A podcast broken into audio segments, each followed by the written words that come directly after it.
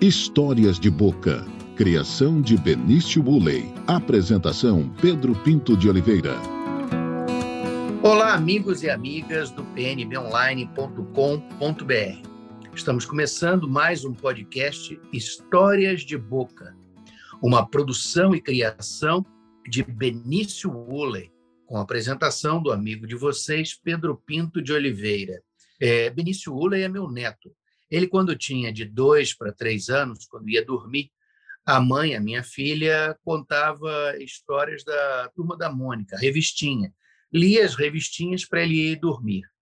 Uma noite lá ele falou assim: Não, mãe, eu não quero é, essas histórias de revistinha, não. Eu quero histórias de boca do meu avô. Surgiu então o podcast Histórias de Boca, uma criação de Benício Huller. E eu estou trazendo hoje uma grande convidada, um, um carinho especial, é, de quem já foi minha aluna do curso de comunicação, hoje é uma, uma atriz que ocupa um destaque na, na cena é, mato-grossense e que também está com um programa é, nas redes sociais que é muito, muito divertido e interessante e nós vamos falar sobre esse programa, o Boy de Quinta. Eu estou recebendo hoje aqui a Nariel Yatskill, que é nascida em São José dos Quatro Marcos e que tem uma, uma longa carreira no teatro, formada em comunicação social e que vai conversar hoje com a gente. A primeira coisa, Nariel Yatskill, da onde veio o Yatskill? Bem-vinda. Bem, obrigada, Pedro. É... Então, o Yatskil é o sobrenome da minha mãe, é um sobrenome ucraniano, né? Meus pais são paranaenses e se conheceram aqui no, no Mato Grosso no final da década de 70. E aí é até uma, um, um, engraçado, porque como é Nariel Yatskil Lozano. Só que, e aí normalmente usaria o Lozano, né, que é o último nome, o nome do pai e tal. Meu pai é chateadíssimo, porque eu sempre achei o Yatskill mais bonito, e eu sempre assinei como Nariel Yatskill. E eu acho que talvez por, por causa dessa coisa, né, de Ariel já não é um nome muito comum. Aí quando eu falo sobrenome, a pessoa já já fala não, mas aí você está querendo complicar de, demais, né, a, a, o seu nome, mas é, eu acho muito bonito, sempre achei sonoro, me identifico bastante também com, com a família da minha mãe, apesar de fisicamente ser mais parecida com a família do meu pai, é, e, e, sempre assumi desde muito nova o, o sobrenome. É, eu, eu compreendo o seu pai, mas não fico assim aborrecido. Não, a minha filha, que é jornalista, ela usa o sobrenome da mãe, Fernanda Dutra. Ponto. É uma decisão dela, né? Como a gente cria filhos, filhas, para serem donas de uma parte principal do corpo, eu entendo e não tem nenhum problema. Você sabe qual é a parte principal do corpo de uma filha que o pai tem que ficar preocupado, Naria? Olha, eu chutaria o cérebro, assim, ou, ou o sentimento, né? Ou não sei. Não, é brincadeira. Eu contava, inclusive, contava para os alunos lá do, da UFMT, o pessoal ficava atento assim, qual é a parte do corpo de uma menina que é inegociável. O pessoal chutava das coisas mais óbvias ou impossíveis, né? Eu sempre dizia, é o nariz, ser dona do nariz. É isso. para você ter a carreira própria. E isso, e isso inclusive, até a escolha do sobrenome, né? Nariel Yatskill. Ó, não é sonoro? Eu acho é, bem é sonoro. não, muito legal, muito legal. É, deixa eu perguntar assim, já dono do seu narizinho, aí vamos começar com o seu narizinho aos 11 anos, que foi quando começou a sua paixão pelo teatro? Como é que, como é que aconteceu isso? Então, eu estava, foi um ano que a gente estava passando uma necessidade, uma necessidade financeira na minha família, e a gente precisou, meu, meus pais, a gente morava num apartamento financiado, meus pais alugavam uma casa muito grande, que era onde era o escritório deles e tal. É, e, e, aí a gente mudou e apertou todo mundo dentro do escritório e alugou apartamento. A gente mudou de escola, mudou tudo na vida. E aí uma vizinha da, da rua, eu morava ali atrás do Sesc Arsenal, né? Fui morar ali atrás nessa época. E na época não tinha o Arsenal, tinha só o Sesc Porto. E a gente, e uma vizinha me falou: ah, vai ter oficina de teatro de rua, vamos fazer e tal. Aí eu falei, ah, imagina, eu vou fazer teatro, eu nunca nem tinha ido ao teatro, né? Como é que eu ia querer fazer teatro? E ela falou, não, é legal, eu já fiz, é massa, vamos, vamos, vamos. E falou com a minha mãe e tal, e me arrastou praticamente para ir para o teatro. E eu fui, e eu simplesmente amei. É, a gente fez uma oficina durante uma semana, todos os dias, assim, de segunda a sexta. Na sexta a gente foi apresentar na Praça da República, aí maquiado, arrumamos figurino, e, e foi muito gostosa para mim aquela experiência. E ali no mês seguinte eu fiz outra, depois eu fui fazer teatro na Casa Cabana, depois eu já estava na UFMT também no final de semana, e assim foi, foi começando tudo, né? Na época da faculdade, com, com 18 anos, eu tinha um grupo de teatro, né, que era a Companhia Catarses, que a gente fez alguns trabalhos juntos, foi onde eu tive mais mais tempo assim dedicada ao, ao teatro, né? Fora agora recentemente que eu resolvi voltar. Por que que você resolveu voltar, Ariel? Ah, então eu acho que tem bastante a ver com por que eu não pude continuar quando eu terminei a faculdade e um dia antes, aliás, para quem não, não sabe, o Pedro foi meu orientador é, no, no, no TCC. E aí eu terminei a faculdade, só que um dia antes eu fiz uma entrevista de emprego e, e eu passei na entrevista. E aí o cara perguntou se eu podia começar no outro dia. Eu falei, eu não posso, porque amanhã eu tenho que apresentar meu TCC. Mas isso era tipo uma terça. Eu falei, mas na quinta eu tô aqui. a gente já começa, né? E, e, era isso, tinha uma cobrança muito grande em casa, de que eu já estava fazendo comunicação, que era um curso de manhã e que já dificultava um pouco é, poder trabalhar. E, e aí eu comecei a trabalhar, é, eu trabalhava como assessoria de comunicação na Ortobon nessa época e ganhava um salário ok e tal. Então, assim, eu não tinha mais muito tempo é, para poder voltar, ficar, tipo, passar um final de semana ensaiando, ou eu chegava em casa às seis e meia da noite, no outro dia às seis eu tinha que estar em pé de novo. Então, as circunstâncias foram me impedindo, né? É, eu cheguei a... Eu, nessa época, eu passei a fazer mais produção, é, iluminação cênica, outras coisas que eu conseguia fazer em paralelo e que não me exigiam tanto, mas que eu já tinha alguma experiência por conta da companhia, que aqui quem faz teatro de grupo aprende a fazer um pouco de tudo, né? E aí eu fui, uma época, morei um tempo em São Paulo, fiz um curso de, de iluminação lá, é, e, e, aí fui, fui gostando também é, dessa área. E aí minha vida deu uma volta imensa, eu fui parar na Chapada, casei, troquei tudo, fui morar lá na Chapada, parei um pouco, né? Nessa época eu estava fazendo também, eu tinha já saído da, da Ortobon e estava fazendo freelance nas produtoras aqui em Cuiabá, como produtora de, de VT, de comercial. E aí eu fui morar na Chapada, parei de fazer meus VTs aqui, fui, fui casar, ser esposa, e acabei depois, né, porque eu nunca aguentei ficar muito tempo parada, me envolvendo com a cidade, fui, é, trabalhei com turismo, por quatro anos lá em, em, em Chapada, tive uma agência, e aí foi muito legal porque eu usava meu conhecimento em comunicação para poder promover a, a, agência na cidade, né? Então a gente teve um crescimento bem rápido, foi, foi bem legal. E aí abriu em 2013 o concurso da Assembleia Legislativa. E, gente, pasmem, agora existia um concurso para profissionais da comunicação. Olha que bacana, né? Muito bom. E aí eu fui, é, resolvi fazer a prova do concurso. Eu estava gestante nessa época. é, quando teve a prova, o meu filho estava com três meses. Eu lembro que eu tive que tirar leite para deixar para ele mamar, porque ele só, só mamava no peito e tudo. Então, e aí eu passei no. Depois, eu, quando eu fui fazer a prova prática, ele foi junto comigo, ficou esperando entre entre a, um, uma mamada e a prova, sabe, aquela situação.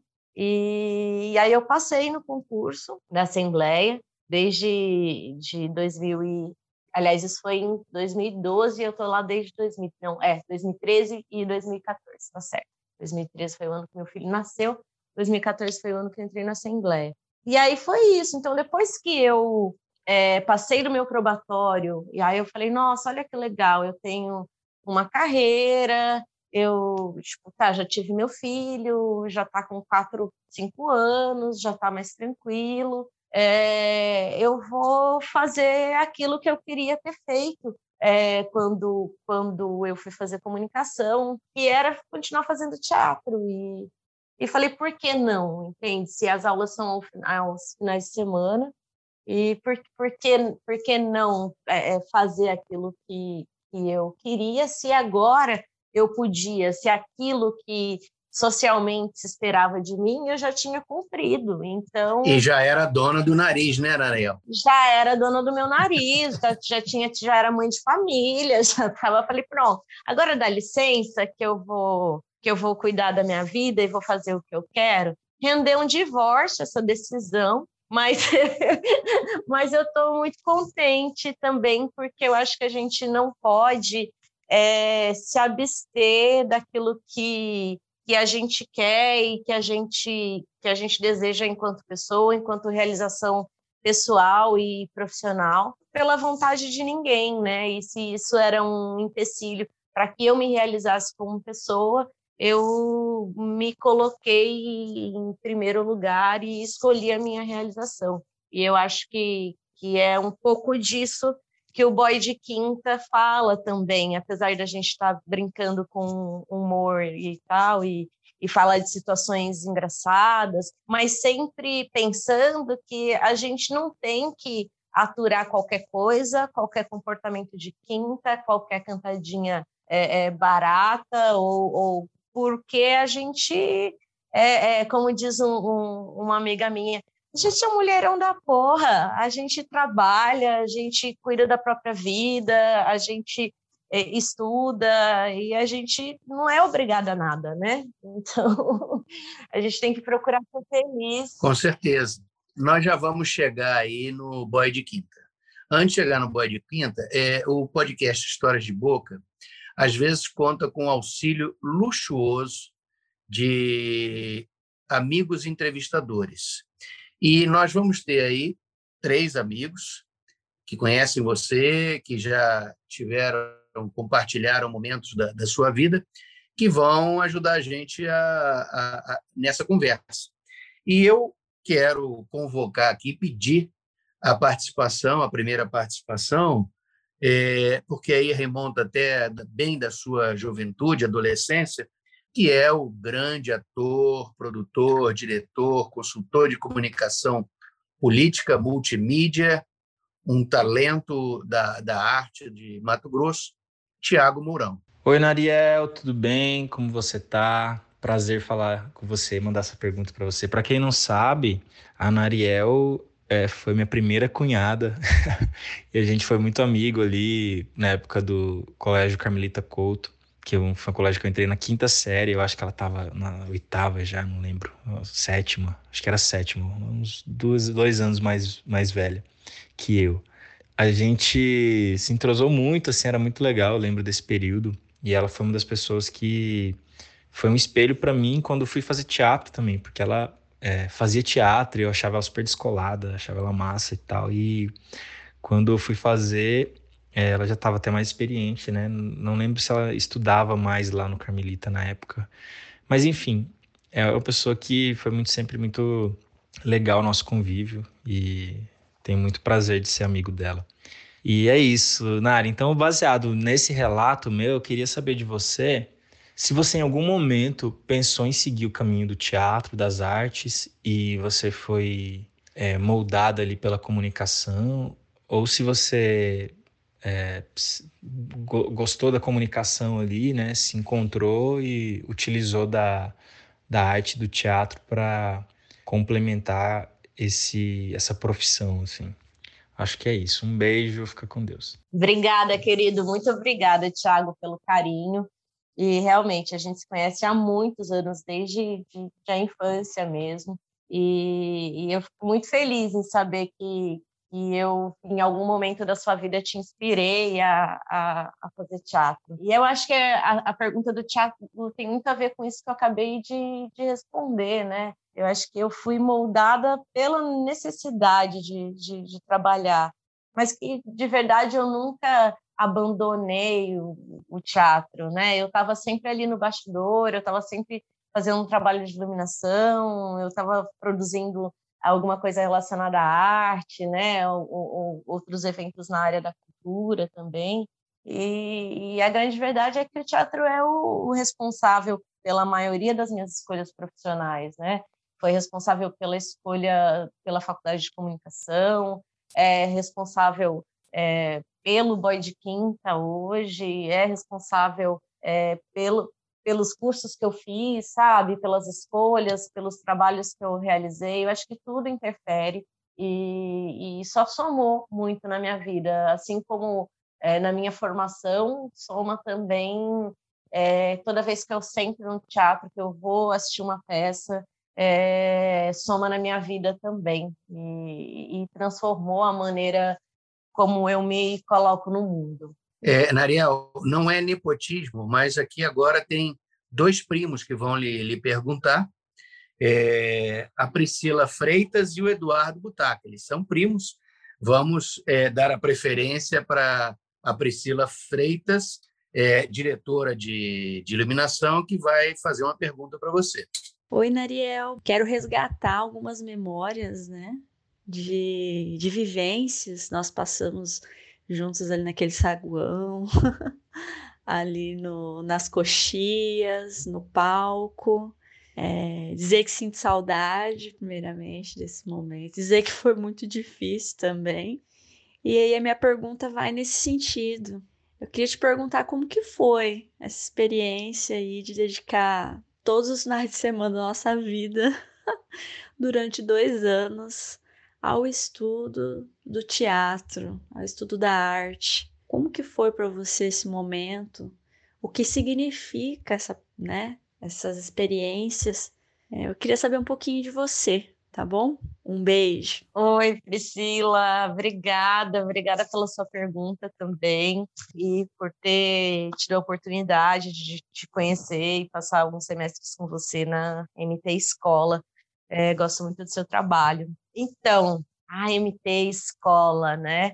Ao mesmo tempo que era uma vontade muito grande entrar lá dentro, eu não sabia que essa vontade, essa grandiosidade da minha vontade era do tamanho da dificuldade que é estar lá dentro da MT Escola.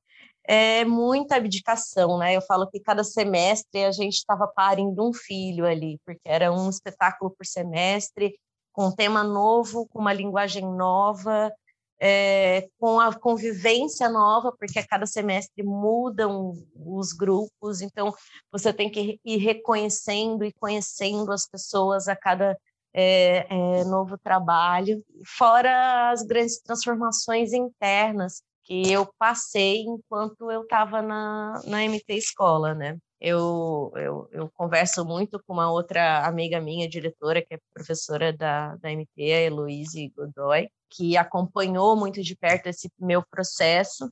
Eu acho que, para mim, enquanto pessoa e, e, artista, a MT é mais um, é como se fosse mais um ciclo de lagarta na minha vida, sabe? É, talvez até uns quatro, acho que cada semestre ela, ela proporciona um, um, uma borboleta nova para gente, sabe? E, e é isso, assim, eu acho que, que eu vivi esse processo de amadurecimento dentro da escola, tanto por ter entrado é, com as pessoas, é, a gente entrou tipo uma repescagem que eles fazem, então a gente entrava é, no meio da coisa toda andando, né? Era um pouco mais complicado, todo mundo já se conhecia e eu não conhecia ninguém que eu estava dirigindo.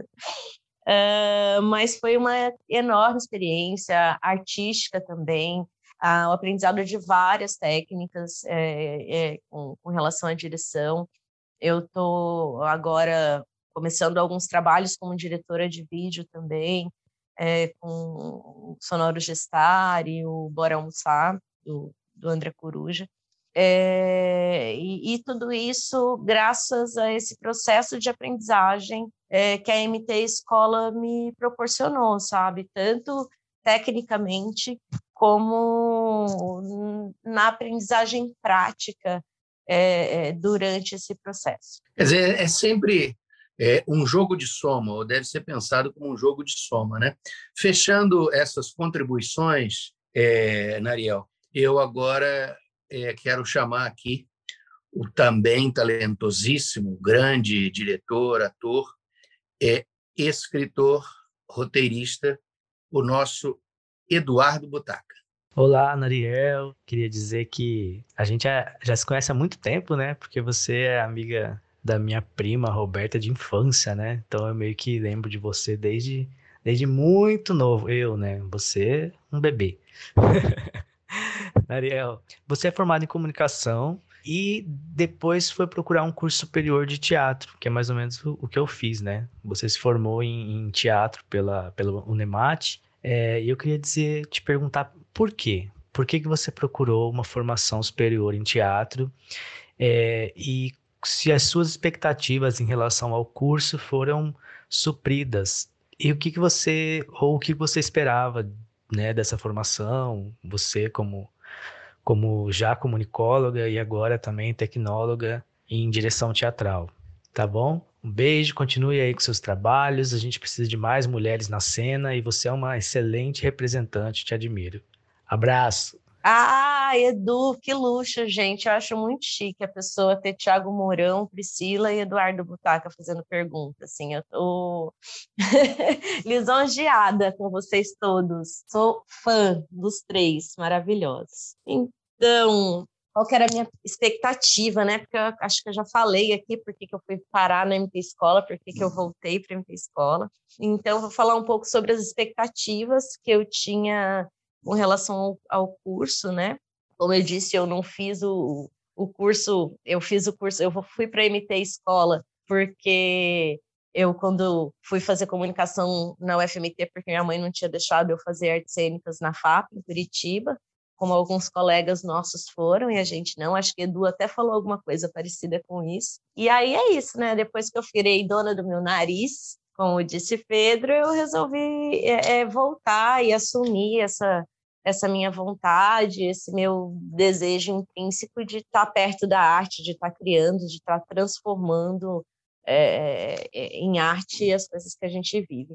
E as expectativas, eu, eu entrei como com uma expectativa apenas tipo, de fazer de, de, das montagens, né? Para mim, que era é, fui acostumada a fazer teatro com as coisas que a gente achava no guarda-roupa, nas coisas de casa e no, no pregão, de, tirando leite de pedra. De repente eu ouvi dizer que eles é, davam 3 mil reais, depois no final era só mil para fazer tudo. Para montar, para a gente produzir em um semestre, bem que foi diminuindo, né, a verba, mas, mas mesmo assim, né, para a gente ter oportunidade de estar tá aprendendo e ainda ter é, um mínimo de condição e de estrutura e de equipamentos para para trabalhar, isso é uma enorme oportunidade, ainda mais sendo oferecido gratuitamente pelo governo. Eu acho que é muito muito válido, muito importante para a cena cultural e teatral de, de Mato Grosso também, todo esse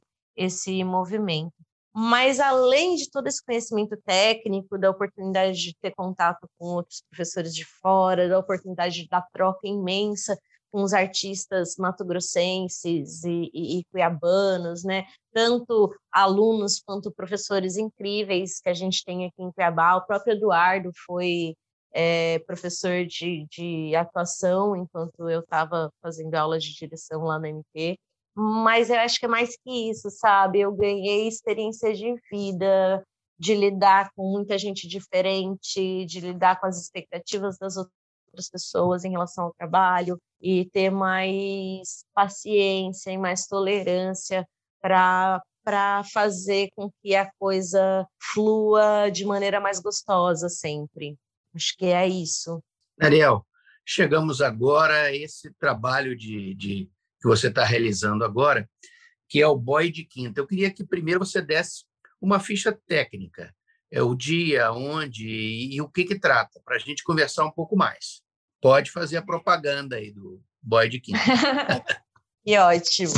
Então, o Boy de Quinta é um projeto é, pessoal e transferível que tem a proposta de contar histórias de encontros, de situações, de relacionamentos, relações é, com boys de quinta, né? De quinta categoria. E, e sim, ele acontece às quintas-feiras, às 21 horas, no meu Instagram todas as quintas. Então, eu sempre conto uma história, geralmente uma história engraçada, que eu vou levantando aí os pontos em que a gente vai sendo trouxa pelo caminho e não percebe que a gente tinha todas as dicas de que era um boy de quinta que estava aparecendo na vida. E aí, o que, que a gente faz? A gente finge que não vê tudo que está sendo mostrado para gente, todas as pataquadas, e cai no golpe, né? Até ser iludida, sofrer. Até deixa eu perguntar uma coisa aqui. Você falou assim, poxa, o mulherão da porra, conversando com a, com a sua amiga. É, até o mulherão da porra, dona do nariz, com personalidade, cai na conversa do boy de quinta? Cai. Você acredita que tem muito mulherão da porra que cai na conversa de boy de quinta? Hoje, inclusive, eu vi um, um, uma foto, um meme no, no Instagram muito legal, justamente sobre isso, que era o Beckham com a Vitória, e ele estava secando uma garota de torcida, uma team leader, team leader que chama, não sei, é, a menina na frente, assim, e aí a foto tem quatro, uma sequência de quatro fotos dele secando a menina, assim, absurdamente, na frente, a, a esposa dele ao lado, que é a Vitória, poxa, mulherão da porra. E aí ela olha para ele, ele vê que ela tá olhando e aí ele tipo vai disfarçar, mas ela já ficou pé da vida, né? Porque poxa, na minha frente assim, né? E, e é isso, não, a gente cai na conversa, a gente a gente se ilude. qual ideia... foi até agora? Qual foi a, a, a, é, é, o depoimento aí do, do Boy de Quinta que você achou mais interessante? Cara, essa semana eu tô com uma, uma campanha um pouco diferente que a gente passou pela, pelo Dia Nacional de Combate ao Abuso e Violência contra Crianças e Adolescentes. E eu resolvi essa semana falar sobre assédio. Então, na verdade, eu não estou achando graça nenhuma é, tá difícil para mim, juro de verdade, lidar com isso essa semana e tentar juntar, porque tá vindo um caminhão de histórias, e tanto que eu já convidei uma advogada e uma, e uma psicóloga para participar comigo essa semana. Toda semana a gente tem duas convidadas para conversar e, e, e, falar sobre, sobre o tema, né? A gente já. É, a gente já falou sobre ejaculação precoce, que é um tema bem polêmico, mas que acontece bastante, né? Que a gente chama de boy miojo. Boy miojo? É, é aquele que fica pronto em três minutos. Muito bom. Você gasta todo o seu tempo, sabe? Você, porque mulher para sair de casa aí arruma o cabelo, maquia, escolhe três vestidos diferentes, troca o sapato, pega a bolsa, tá toda linda, cheirosa, perfume importado, lingerie bonita, toda linda. Aí o cara que já aparece de bermuda e, e, e, camiseta, né? Chinelo às vezes até, mas tá ok um tênis. E aí, tipo, nem aí para paçoca. Aí depois você gasta todo, né? O verbo, sai, aí o cara termina em, em, dois minutos. Ele chega, já quer ir direto para os finalmente e acabou não aguenta nada ainda. Então você fala, poxa, eu aqui, todo um, um, um trabalho para um, um rolê que não vale a pena, né? Mulherada está dizendo que a gente precisa que os, os, os homens deviam ter, vir com trailer para a gente ver se vale a pena gastar a maquiagem para sair de casa. Agora, é interessante, Nariel, é que são esquetes de humor, depoimentos de humor, e que as, as mulheres têm a oportunidade de desabafar situações que pareciam de encantamento, né? Aí você já falou desde o figurino até a decepção, e a decepção pode ir do, do, do miojo até, até outros. Sim, até um abuso, né? É, de você tratar, pelo menos né, em uma edição da, do Boy de Quinta, tratar dessa coisa mais dramática, que é a questão do, do assédio, da violência. Isso é legal. Sim, porque o que acontece, às vezes o que começa com, com, com uma piadinha ou com um descuido ou com uma falta de, de, de autoestima, de autovalorização, é, que é disso, né, que, que, que, as minhas piadas, que o humor é, trata, né, de que a gente precisa, é, que a gente não precisa aceitar qualquer coisa, que a gente tem que, que, que se valorizar mesmo, mas é, tudo isso só acontece socialmente porque a gente está imerso numa sociedade patriarcal, é, que não é nem um pouco justa com as mulheres em vários sentidos. Então, para você ter uma ideia, essa semana o que mais me chocou é que eu fiz um, um post dizendo que eu ia começar contando que eu fui assediada pelo, por um colega do meu pai, é, que era dono de um mercadinho, quando eu fui comprar balinha depois da escola, e eu tinha nove anos. E quando eu coloquei isso no meu no meu story, é, começou a chover comentários. E aí o que eu fiquei e, e mais boba é que a maioria das mulheres tinham nove anos, sete anos, quando sofreram o primeiro assédio. E aí eu estou falando de uma cantadinha, de um fio-fio na rua, de um cara que, que passou a mão ou te deu uma encoxada no ônibus, você indo para a escola. E aí eu fui pesquisar é, fui relembrar a campanha Chega de Fio Fio de 2013, se eu não estou enganada, que é uma coisa muito forte, né? Que, que, que acontece é, é, muito frequentemente e, e, que todas, todas, em qualquer roda de amigas, não existe uma mulher que nunca tenha sido assediada. Não, eu, não existe. Isso é muito triste. É, é a sociedade machista, né, Nariel? Sim, sim, sim. É, é, é, e aí é importante entender que essa coisa do machismo, é, ela atrapalha não só a vida das mulheres, ela é prejudicial não só para as mulheres, mas também para os homens, porque o cara que tem uma disfunção erétil, né, que é um boy miojo, ou o cara que foi uma outra questão que eu conversei, que tem muito pudor com, com relação ao, ao, ao ânus, né, de uma pesquisa que eu fiz é, para um episódio anterior, a gente foi, eu fui descobrir que tinha queixas de muitas mulheres da internet, porque os, os parceiros é, não tinham higiene com o próprio ânus, assim, tipo, e, e, e, quando ia conversar a respeito, eles diziam que, que quem, como é que é? Quem limpa o salão está procurando festa. Então, o preconceito é tão grande e tão absurdo é, é, por conta desse tipo de criação machista, é, que vem de tanto tempo é, é, nos construindo, que nós, mulheres, temos comport vários comportamentos machistas, às vezes, sabe? É, que a gente mesmo se pergunta com que roupa que ela estava quando ela foi estuprada.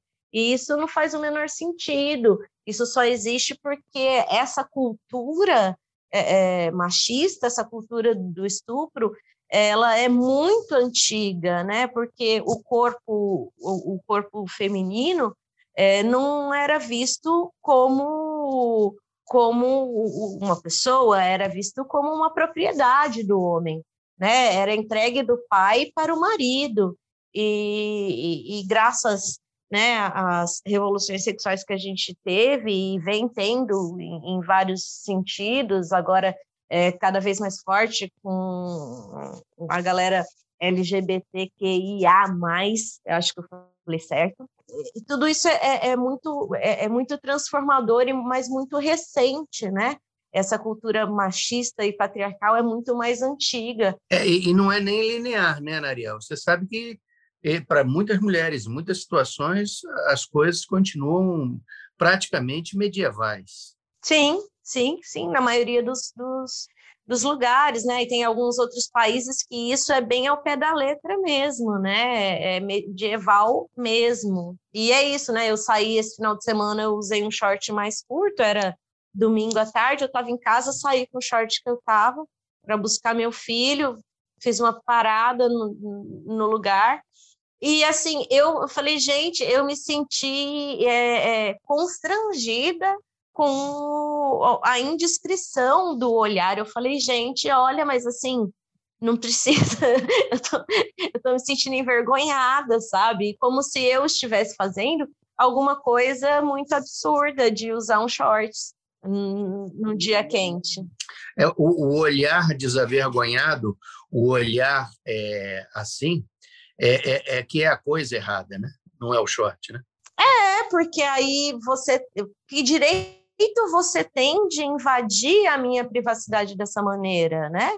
O, o, meu corpo é meu, eu uso a roupa que eu quiser, e isso não te dá o direito de tocar ou de ser invasivo, mesmo que seja com um olhar mais. É, é, porque a gente conhece um olhar de quem está só olhando e falando, nossa, ok, ou aqueles olhares que que, que desconcertam a gente, né? Que te colocam num lugar incômodo, que te fala você, você sente medo, né? É, o maior medo das mulheres é, é, é, sair numa rua escura. Então, tipo, ou nem, nem necessariamente isso. Uma amiga estava me contando que essa semana passada ela estava muito nervosa, porque ela estava tinha uma programação no dia seguinte e tal, e ela era de noite, ela não estava conseguindo dormir, era umas 11 horas da noite, ela queria sair para correr.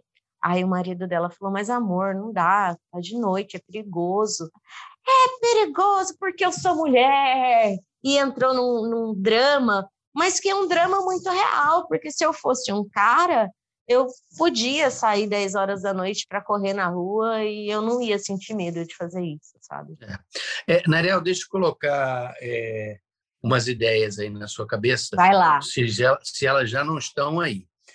É, primeiro que eu, eu adorei demais a concepção, a ideia, o nome é muito bom, o Boy de Quinta é ótimo. Obrigada. E eu acho o seguinte, é, você não pensa em, em levar esse sketch, isso que está aqui no seu Instagram, para o palco, de adaptar para uma peça? Eu tenho pensado, sim. É, eu acho que ainda é um pouco cedo para a gente pensar é, nisso. Eu estou pensando em transformar ele, em gravar as histórias para fazer uns podcasts, porque eu ando apaixonada por podcast. E, mas eu cheguei a pensar esses dias assim muito vagamente. Falei, nossa, uma hora dá para juntar algumas sketches dessa e, e, e montar uma cena no palco mas para isso a gente precisa estar tá todo mundo vacinado, né? Vamos esperar o próximo edital da Secretaria de Cultura, de repente eu já coloco aí um, um boy de quinta ao vivo, quem sabe.